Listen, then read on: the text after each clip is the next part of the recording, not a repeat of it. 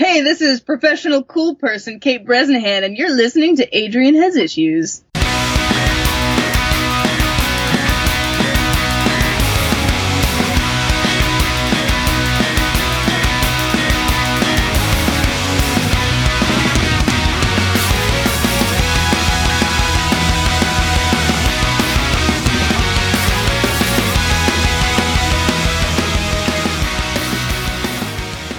Hey guys, welcome to Adrian Has Issues.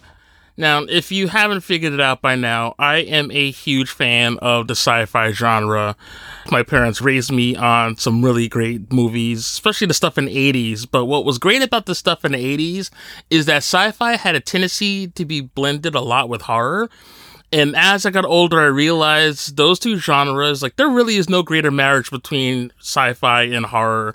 So, with that in mind, today's guest I'm really excited to talk to.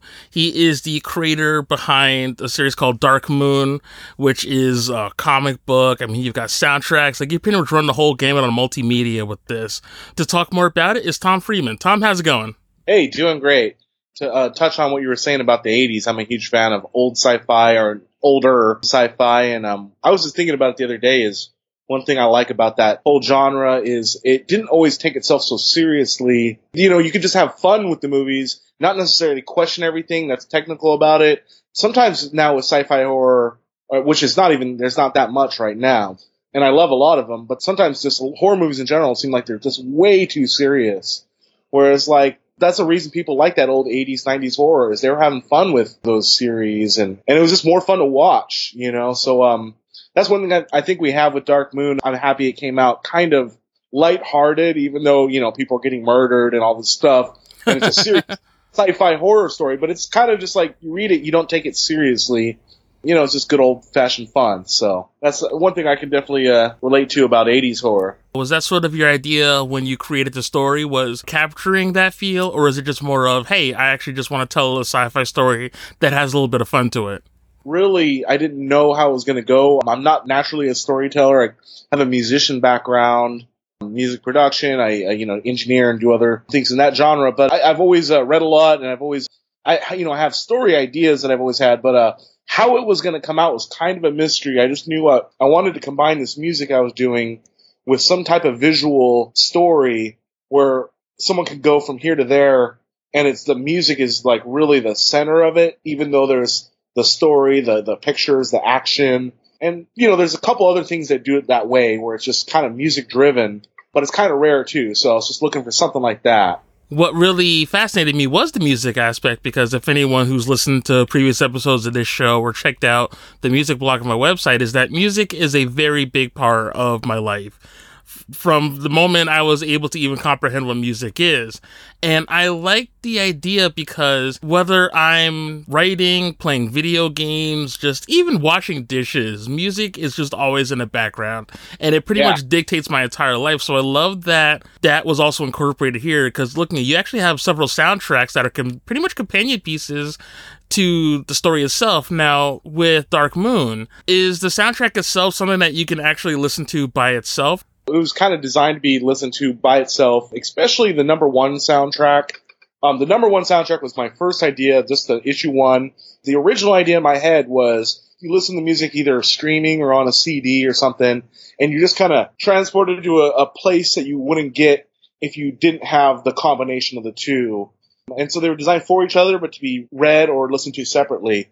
Eventually, what I found was that motion comics which I really didn't know much about. Um, I knew, you know, I've seen a couple on like Halo or Dead Space, but um, it just it lent itself to uh, kind of combining the music and the art uh, more. But the original idea was kind of separate soundtrack, separate print comic, um, and I think number one, the first comic, to answer your question, you can just listen to it as an album. It has some some great cameos from some great rappers. I'm from the Bay Area, and it has uh, some of my rapping heroes from childhood, like Ad Capone from Totally Insane. And uh, but what's amazing about it is these are like hardcore gangster rappers from like the 90s. But what they're doing is they're rapping about the comic without swearing, without um, you know, without even. It's just their their storytelling. It's for someone that's into that that's heard them before.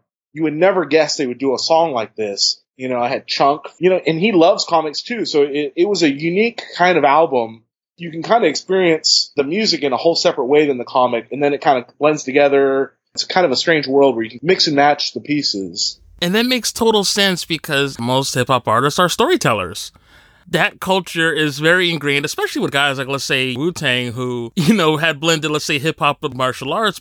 They were almost in a way comic book characters in and of themselves. So I oh, always oh, yeah. loved that marriage between hip hop and comic books because it just really goes hand in hand. It's a cool intersection and it's only been explored a little bit. Like I read a website article on some of like the five worst examples of it or whatever, but there's a couple out there where like rapper, I think even Wu Tang might have done one comic or someone someone did like a someone pretty legit did one, and I think Busta Rhymes had one, or, or you know, it's just um, there's these weird examples of it, and I think it's something that has to be explored a lot more.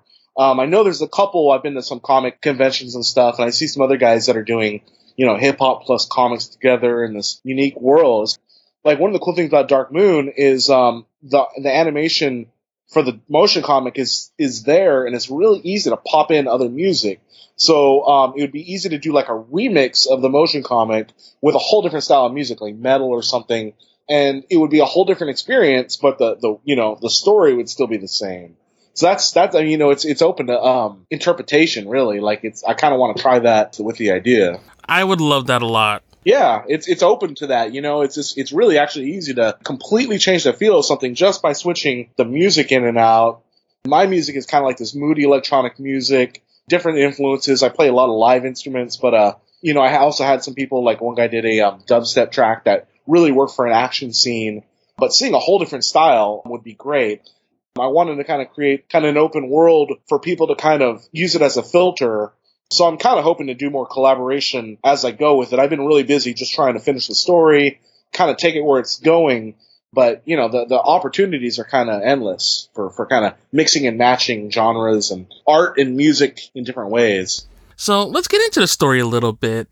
Now, for those who may not know, what is the general story behind Dark Moon? Yeah, it's about a um, scientist in the uh, late 22nd, or let's see, what are we in right now? The late 21st century. Um, so it's like 2070 something. He's just kind of been working on transportation technology. He has a prototype. And before he's got it really down and it's, it's kind of just pointed at this random moon that might have life, they have a meteor that's, um, or an asteroid that's, that's gone off course. It's about to hit Earth. So what he has to do is transport himself and a couple people he can find around him and, uh, what they do is they uh, transport to a uh, this moon that they were it was already targeted, and so to, to escape this asteroid disaster on Earth, they, it, which was just kind of destroying the whole Bay Area of California, San Francisco, and the the whole area, they they have to just get away. So it doesn't destroy the whole Earth. They have to get away. And they end up on this crazy moon.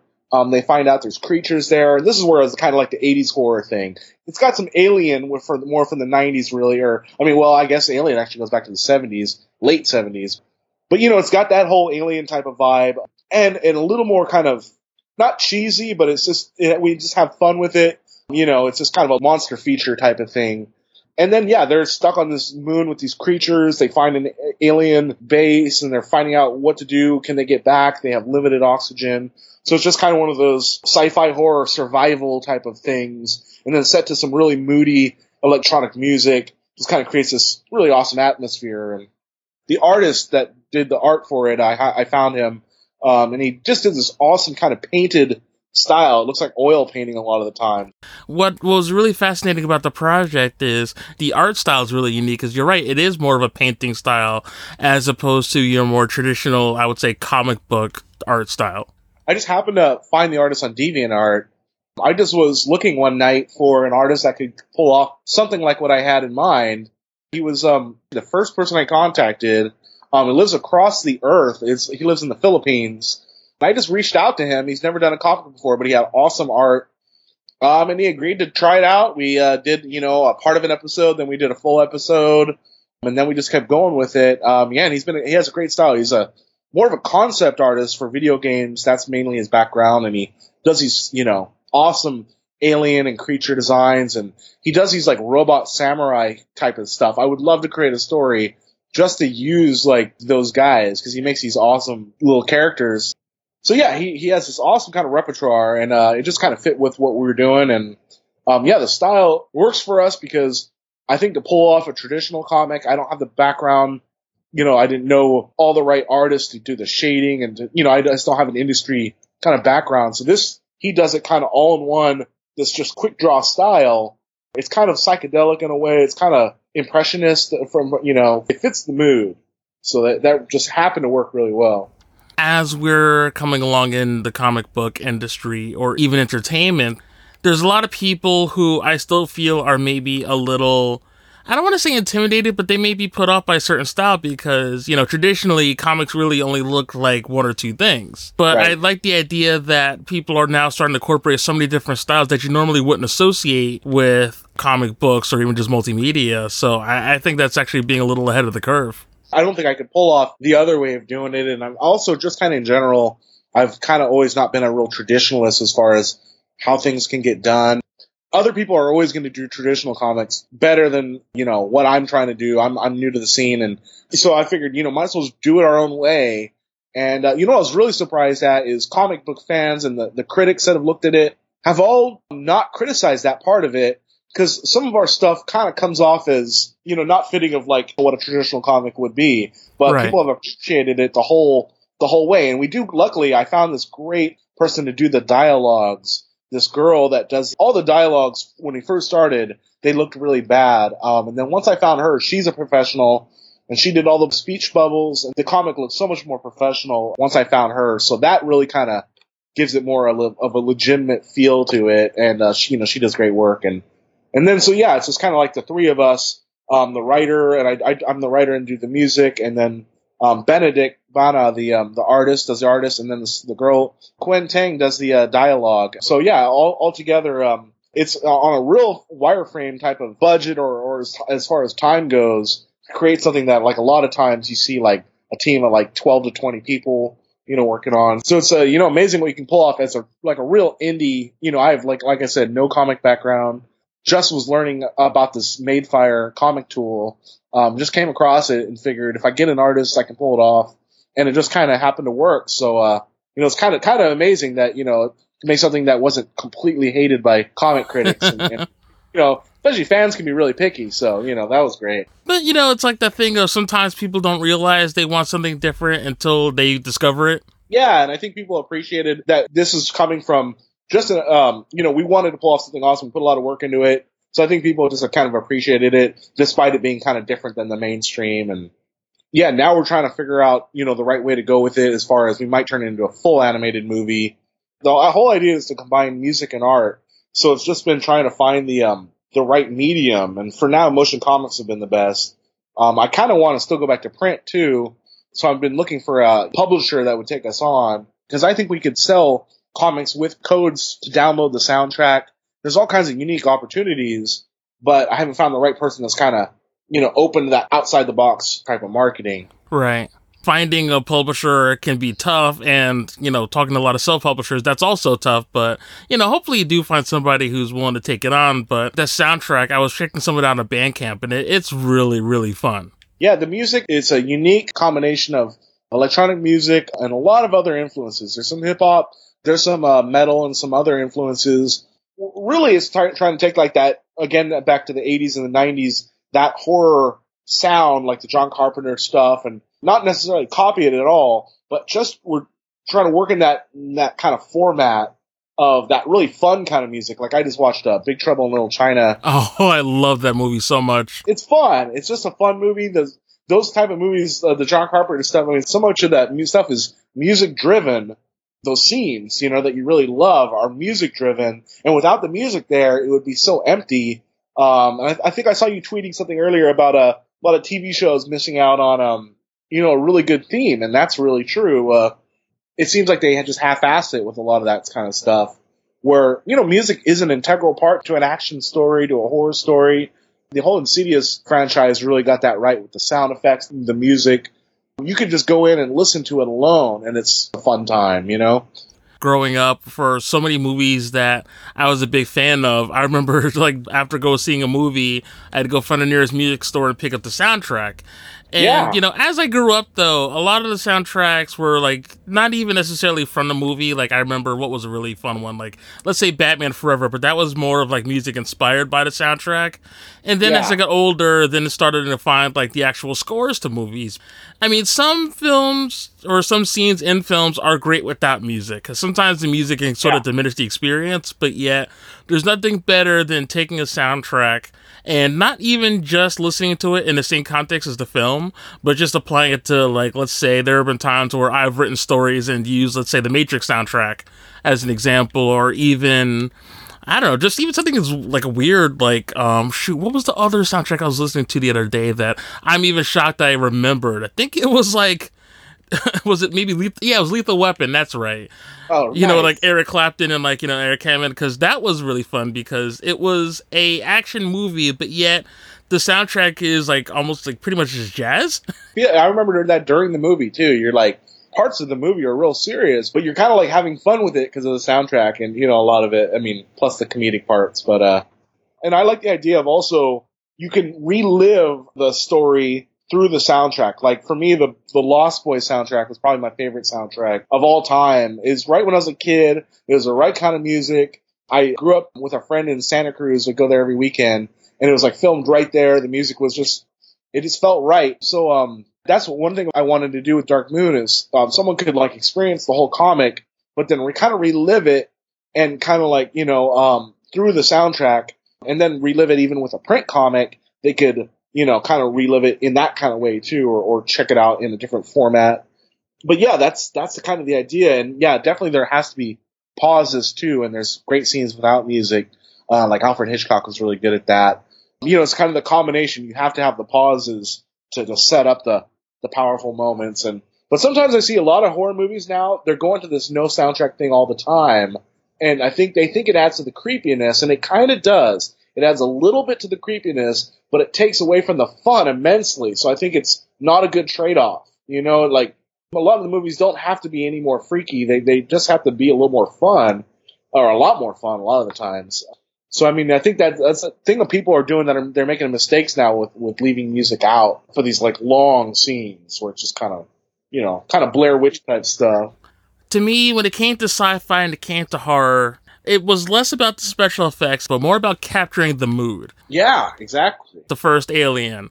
What made that movie so great is you really felt claustrophobia. Like here they are on like this derelict ship. You know, they're clearly being hunted by something, and you know, it was less of you know, a bunch of people gunning down aliens, which I mean, the second movie is still amazing, don't get me wrong. Right. But that first Right. movie just really just you felt terrified because of the fact that you had no idea what the hell was going to happen next. Yeah, I actually just rewatched that again too, and the amount of detail they went into on every scene was is just crazy. There's a movie on the first Dune that they tried to make.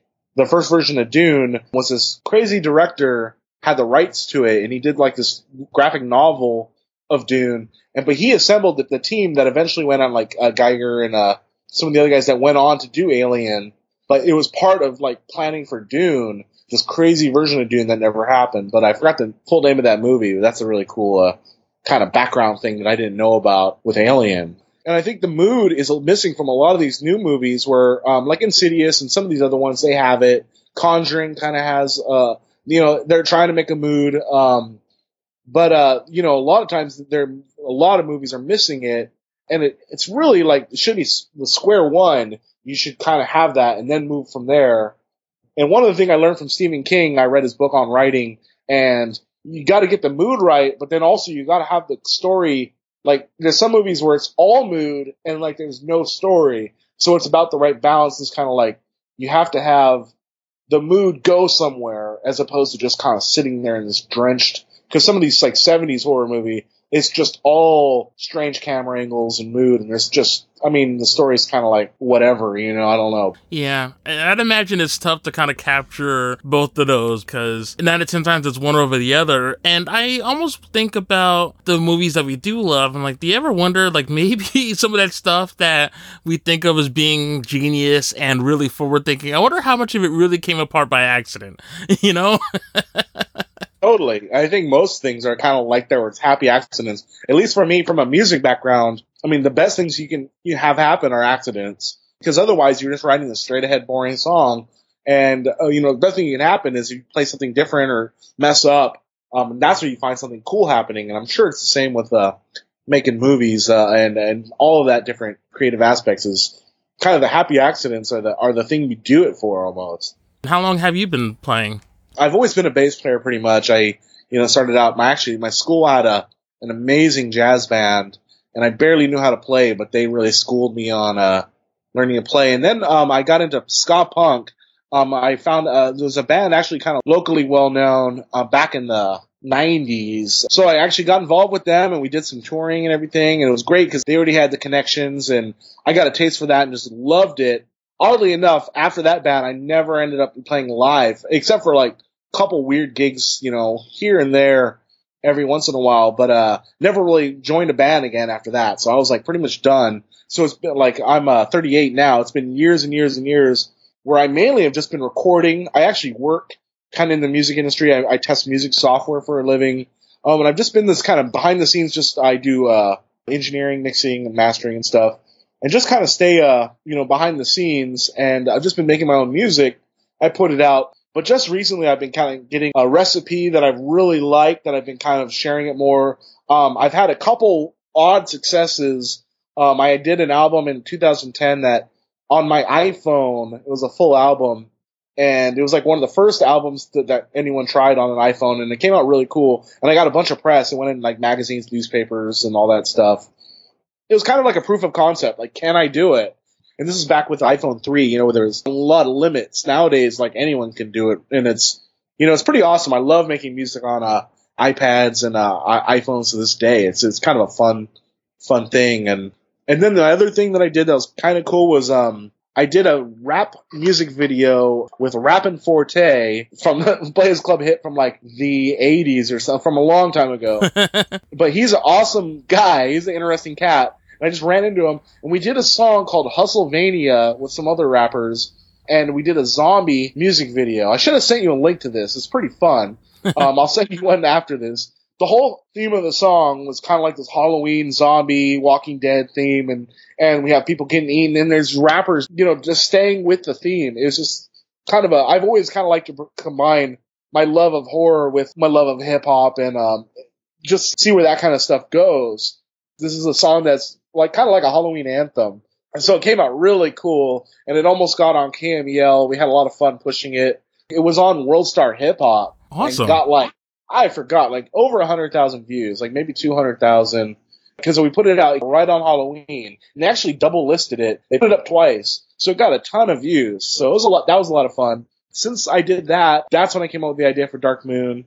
I uh, had been doing a lot of music, trying out these different ideas. The music videos is really where it's. I started doing these music videos, and I'm like, I like the combination of my music and this art, but I mean, I, I felt limited doing live action because I the stories I kind of wanted to show are stuff you, it's too expensive to try to pull off in live action. Right, exactly. Yeah, for someone drawing it though, you know, the sky is the limit. So uh, that's where actually kind of started out. It was almost like a music video. What can this turn into? And it kind of led to a motion comic eventually. The funny thing was, I originally released Dark Moon as a music release that happened to have a comic, but everyone loved the comic part more, like not more than the music, but they they kind of like were like this comic is cool. So I ended up kept going with it, even though it was just kind of meant as a one-off music release. But people like the comic so much, I'm trying to finish now, finish the story. So now I've been trying to pull that off for like the last two and a half years now, trying to like kind of tell this whole story. And it's just been kind of a crazy ride, you know, so you know, I kind of accidentally fell into the comics world. You know, I've always been a fan of comics, but never expected to make one. So, how many episodes is this going to be? So, we've done three so far. Each one takes a lot of time because it has an individual soundtrack. Money kind of keeps it from going faster because, you know, I wish, I wish I could, I used to draw as a kid. I wish I kept that up because, you know, I mean, I have to pay an artist to do the, the, the work so, you know, kind of, we might have to do a Kickstarter for the next episode, or we might just turn it right into a movie and go from there. But yeah, it's kind of like, you know, um, we'd like to go even faster than we can, but it takes about six months either way with all the soundtrack work. Oh, we create our own sound effects from scratch. A lot of times the sound effects like the teleporter, are made with analog synths or modular um, synthesizers. So it's really kind of a back to the 70s type of way of doing stuff. So you know, it takes a lot more time than kind of just um like you could I could just download a sound effect off the internet or something like that. But I'm trying to you know kind of craft this type of unique vibe. So yeah, about six months take, is about what it takes for each one. Um, so we're trying to do number four now, but I'm, I'm trying to decide whether to do the movie first. That'll give us all the images to do number four, or do number four then do the movie. So I'm trying to kind of figure that out right now. So it'll also have voice talent too. That's one of the reasons I'm actually pursuing the movie is because I ended up running into Tony Todd, who played Candyman. Get the hell out. I ended up meeting up with him in LA and he did the trailer and like he wants to do the full feature and he has the perfect voice for the main character because it's supposed to be like this real stoic voice. So it really fits it perfectly. So once I heard that he's interested in doing it, I'm like, we have to do this because we can do it on such a low budget compared to your average movie. Right. One of the Dead Space movies had like a $3 million budget or some ridiculous amount of money. I'm like, we are looking like we could do it all for like 50 grand tops, like with Tony Todd, with all the animation, everything. Um, and that would give us, you know, plenty of money to do it. That Dead Space movie, which was not that great, you know, like, you know, the last one, they're like talking like three million or something like that for maybe five. I'm like, gosh, you know, just give us a portion of that money. Our story is a lot more fun, kind of, you know. I mean, I like Dead Space Downfall. I think that was the first one or the earlier one. The aftermath one was kind of weird. But yeah, so that's that's kind of the idea is get some voiceover actors, have some people do it in house, friends and stuff, and then have a couple awesome characters. Um, you know, I see so many awesome actors available. You know, you can run into them right on Twitter. It's like so easy. So it's just such a small world. Like that's how I've got involved with some of my childhood hero rappers as a kid. I've run into, I, you know, did mastering for Totally Insane, who I love listening to, and and uh, ended up working on you know working on some of their albums. And it's just such a small world that I'm still looking for a couple other pieces for the voiceover. But uh, you know, it adds so much because when you're animated, you have to have some characters. You know, it right. really helps to have the voices. You know, be cool people. Tony Todd, man. I mean, and it's funny, like the name Tony Todd was like, holy shit, that's Candyman. This is the guy that gave me nightmares for like five years straight. totally. He's got like the best voice. I mean, for a voiceover, it's like ideal. It was great running into him, and he's such a cool guy too. Meeting up with him, it was just such a laid back deal to do it. That all came together. So I think having him actually do the whole movie would be really cool because I think that'll give us some press where, you know, people will actually kind of take it more seriously. A lot of those horror sites are pay to play or, you know, like, um, Fangoria or some sites like that. They're, you know, unless you're, uh, advertising with them, it's really hard to get in there, which is natural with any magazine. But uh, I think with Tony Todd, we have a better chance of getting kind of featured and, and looked at by the by the mainstream horror fan community. Well, yeah, I mean, granted, there are only what like I can't remember how many Candyman movies there were. I remember there were two at least that I remember seeing. I only seen number one, but uh, there are three. At least that I know of. There probably is a fourth. He's pretty much a legend in his own field, and what's cool about him is he pops up in so much other stuff. Like, you yeah. know, he does a lot of like genre work, but you know, he's even popped up in some superhero type stuff or even like comic book things, and it's so cool. Yeah, he's the voice of a character in uh, Flash, the TV show. Um, he's the voice of Zoom. And also in Transformers Revenge of the Fallen, he was the voice of the Fallen, I think. Um, really? Yeah, yeah, he's definitely a voice character in that. I think he plays the Fallen dude. He's all over. He's still busy doing all kinds of comic book type stuff. So yeah, and that's one of the cool things about him too is he stays in the scene. He does the horror conventions, he does the comic book conventions. So, you know, like I like a lot of times I you know, I don't have the budget to go to a lot of these things. I like to have people involved with our project that are actually out there at these events because I think it's so important to be uh you know, meeting and greeting with people and doing these kind of cool things. You know, he actually just likes the stuff he works on and he likes the community. I would want to work with a dude like that, you know, as opposed to uh, a lot of the other characters that are just doing it for money or whatever. And that's really important to anything, really, is getting behind it and it's really supportive. And I think that also makes a difference because seeing so many people jazzed about it. Like, matter of fact, what's the movie um, or the series that just came out on Netflix? Uh, it's the Stranger Things, I think. Oh yeah, yeah, yeah. I was watching something on Netflix and it was just about over. And just as it was done, a trailer for it popped up. And I'm thinking to Ah. myself, what the hell is this show? Like, why am I seeing trailers for this? And I hit the exit button so fast because I'm like, okay, you're kind of getting in my way here. Next thing, so next thing you know, all of a sudden, like it's blown up on like especially social networking, like at least on Twitter. So now it's kind of becoming its own little bit of a phenomenon. But granted, it takes people really looking at it and just truly, you know, singing its praises. Sometimes it's good to let like let someone else find out if it's good or bad first, though, because I know I've jumped on something that's come out right away, and I'm going like it sounds perfect, and then you watch and you're like, oh god, it's horrible, you know. So uh, sometimes it is good to kind of sit back and let someone else try it first. And I've apparently heard good things about it. I mean, people are talking about it. I haven't read a lot of direct reviews, but uh, it sounds interesting. I'll, I definitely want to check it out. With sci-fi and horror, they're pretty dedicated. Yeah. Horror isn't necessarily like my biggest fandom, but you know, I, I enjoy the classics. But again, once you throw sci-fi into the mix, and it's funny, you can tell the exact same story, throw a spaceship in it, and, and unless it's Jason X, I'm usually behind it. I like this X too. No, but uh, I love sci-fi horror. I mean, you almost can't go wrong with the whole genre. It's just an awesome combination. Because I'm a huge horror fan and I'm a sci-fi fan, uh, so it's just like the perfect. It's like you know, chocolate and peanut butter or something. It just can't doesn't get better than that. Unless the chocolate and peanut butter like ruined your life. Like, what was the movie I saw as a kid?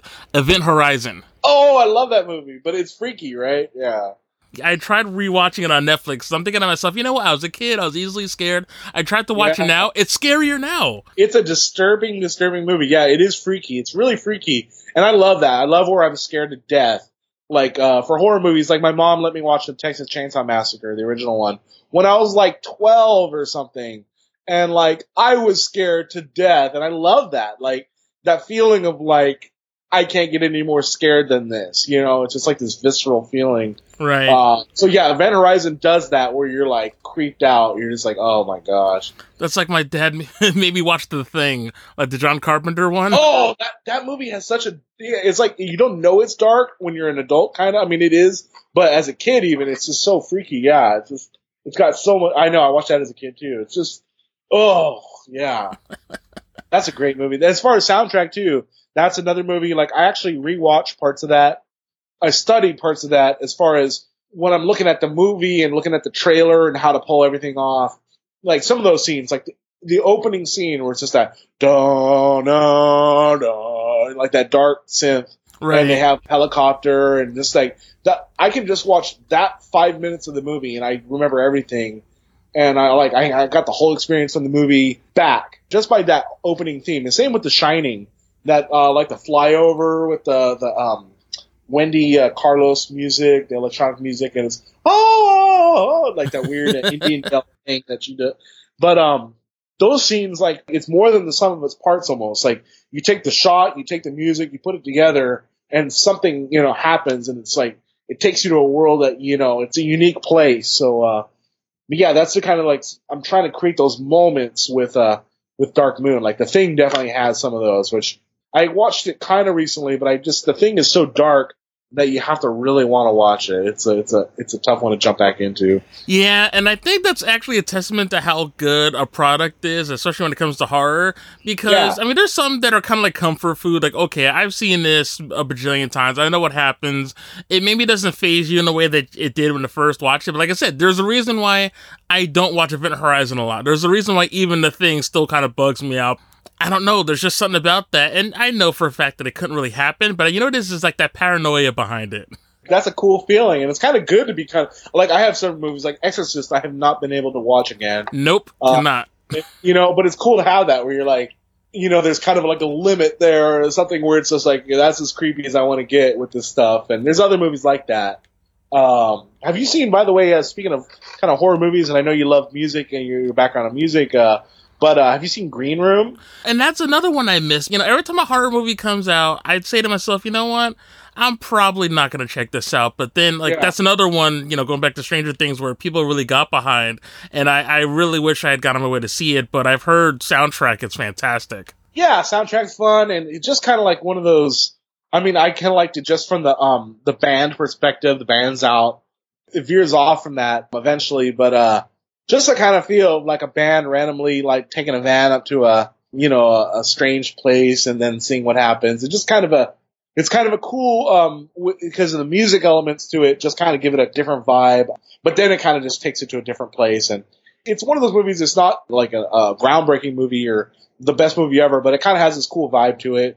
I relate when I was a kid to like playing at places I had no idea who's going to be there, and you don't know what you're really getting yourself into. Like I remember touring in a band and sleeping at people's houses. You have no idea what you're going to walk into, and some of the places were pretty grody, and you know, and there's some crazy things you end up doing, and I so that's kind of a fun aspect of that movie. And that's something I didn't really think of or even know coming into it.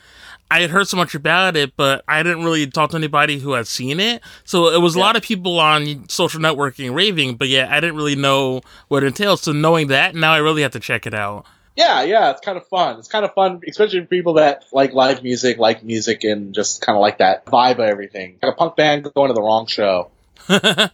And I like that. I like the fact that even now there's some people who are really stretching the genre out a little bit and doing things differently with it. And no disrespect to anybody who may work in those, but you know, how many haunted, abandoned buildings or exorcism movies are we possibly going to do? So I, I yeah. think we're due for another shakeup in the horror genre. Totally, yeah. And there's been some really good signs that like there's these creative movies coming out. Like there's been enough coming out regularly that it's like it keeps it exciting. Um, but there's a lot of garbage too. a lot of those movies, I hate when you know exactly how a movie's going to go from start to finish. I can't even watch most of them because you're like, there's just nothing to it, you know. So yeah, I like that they, they keep switching things up. Um, I, I you know I think uh, James Wan, that guy, he's doing some really good stuff.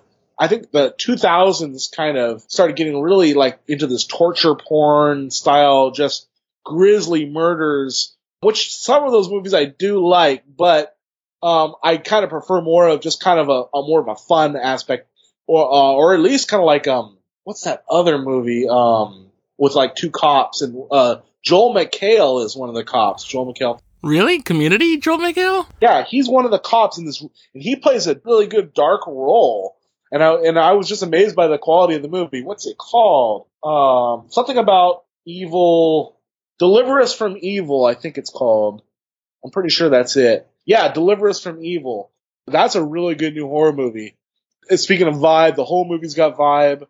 Um, it's got Joel McHale, and uh, it's kind of like it's just it just kind of uh has a lot of the elements I like going on in that movie. Joe McHale, I was a huge fan of him on Community and The Soup, and I think that's actually kind of a selling point because if you think about that movie, it's like okay, Joe McHale isn't known for being a horror actor. Oh yeah, it comes out of le- left field. Yeah, I mean, shoot, wasn't Patrick Stewart in Green Room? Yeah, yeah, Patrick Stewart's in Green Room. He plays this evil dude. Yeah, and it's like, hey, I mean, shit, Picard in a horror movie sold. right. And maybe that's it. Maybe they just gotta start throwing in people you normally wouldn't expect to be in those kind of movies. Oh yeah, sometimes I mean I think the Joel McHale thing did add to it because I was like, and, and, the fact that he pulls it off, and some characters just they just can't do different roles, but he pulls it off. He stays with it the whole time. It's a real kind of dark story, and uh, you know he he he makes you believe it, which is cool. You know, I'm glad he like pulled off something that doesn't kind of typecast him, you know, as just a comedy dude. Yeah, comedians tend to have that really good background of being able to handle drama. It doesn't seem to work too well the other way around, but I, I think you pretty much sold me on that movie. I gotta check that out soon. Totally, totally, good. The only thing that sucks is I'm kind of a baby. I know I probably won't want to watch it alone, but yet I'm like, well, who am I going to watch horror movies with? Because you know, a lot of new horror movies aren't that scary, but this one, actually, Deliver Us from Evil, is pretty freaking scary. What was the last horror movie I really watched? I think it was maybe The Babadook. Oh, I never seen that. Never saw that. I don't know. It's hard to say because considering knowing what I've known and you've watched, I wouldn't necessarily say it's scary, but it's a really fascinating story. I really like what they did with it because from the advertisements and, you know, what I've seen of previews, I'm thinking it's going to be, you know, another kind of like slasher kind of thing. You know, people are just going to be dropping left and right. But it's really unique how they tell the story. And one thing I love about good horror is it's always really less about necessarily the thing that is antagonizing people, as, you know, some of them are really good allegories. I would really recommend that one. Yeah, horror is a great medium for like of social issues or, or just any way of of posting a, a crisis, you know, or a, right. of talking about a conflict. Horror movies are great for that. And that's why I love, like, let's say George Romero. I mean, shit.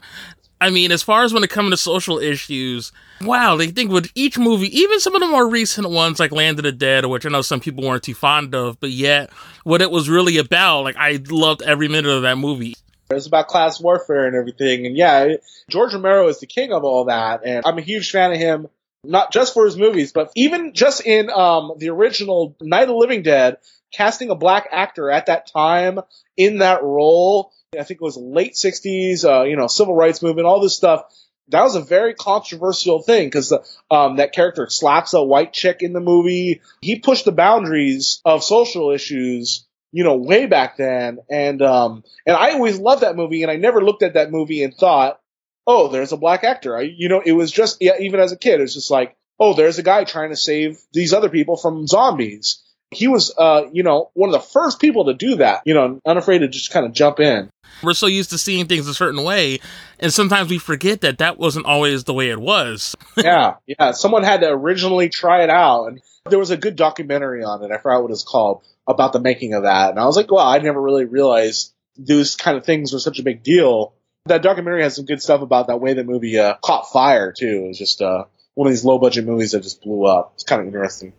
Thanks for taking the time out. And before we go, please let everybody know once again where they can check out Dark Moon and any other sites you want to plug. Yeah, you can check us out at um, darkmooncomic.com is a great place to start. And uh, we're mostly active on Twitter so it's uh, at Dark Moon Comic, um, and I'm Freematic with a K, F R E E M A T I K. So yeah, uh, hit us up anytime. We got comics and music to share. That'll do it for this episode of Adrian Has Issues, and we will see you next issue.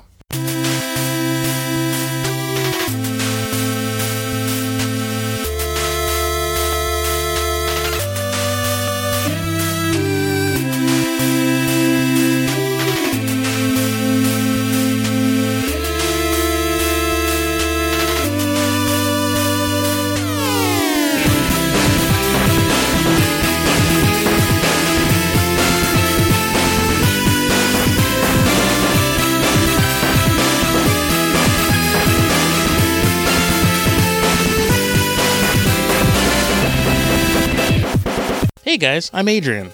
And I'm his issues. Wait, what? Hey guys, I'm Adrian. And I'm. Wait, wait, that's not right. Hey guys, I'm Adrian. And I'm Eileen. Tune in to the Adrian Has Issues podcast. Each week we chat with some great people, including me from time to time comic book creators, comedians, musicians, and actors, tax collectors, Zamboni drivers. point is basically anyone willing to sit down for a geeky discussion or two on all things pop culture. Visit AdrianHasIssues.com where you can download and stream every episode, especially the ones featuring yours truly. Visit Adrian Has Issues on Facebook and Twitter. And subscribe to the podcast on iTunes and Stitcher. Please leave a rating and review and tell me how amazing I am. Us. I mean us. Ah, McKenna, you're way cooler than I am anyway. Oh, thanks, babe. Oh, and Adrian Has Issues is also a proud member of the Tangent Bound Podcast Network. Awesome. Nice save, Brodor. Visit AdrianHasIssues.com.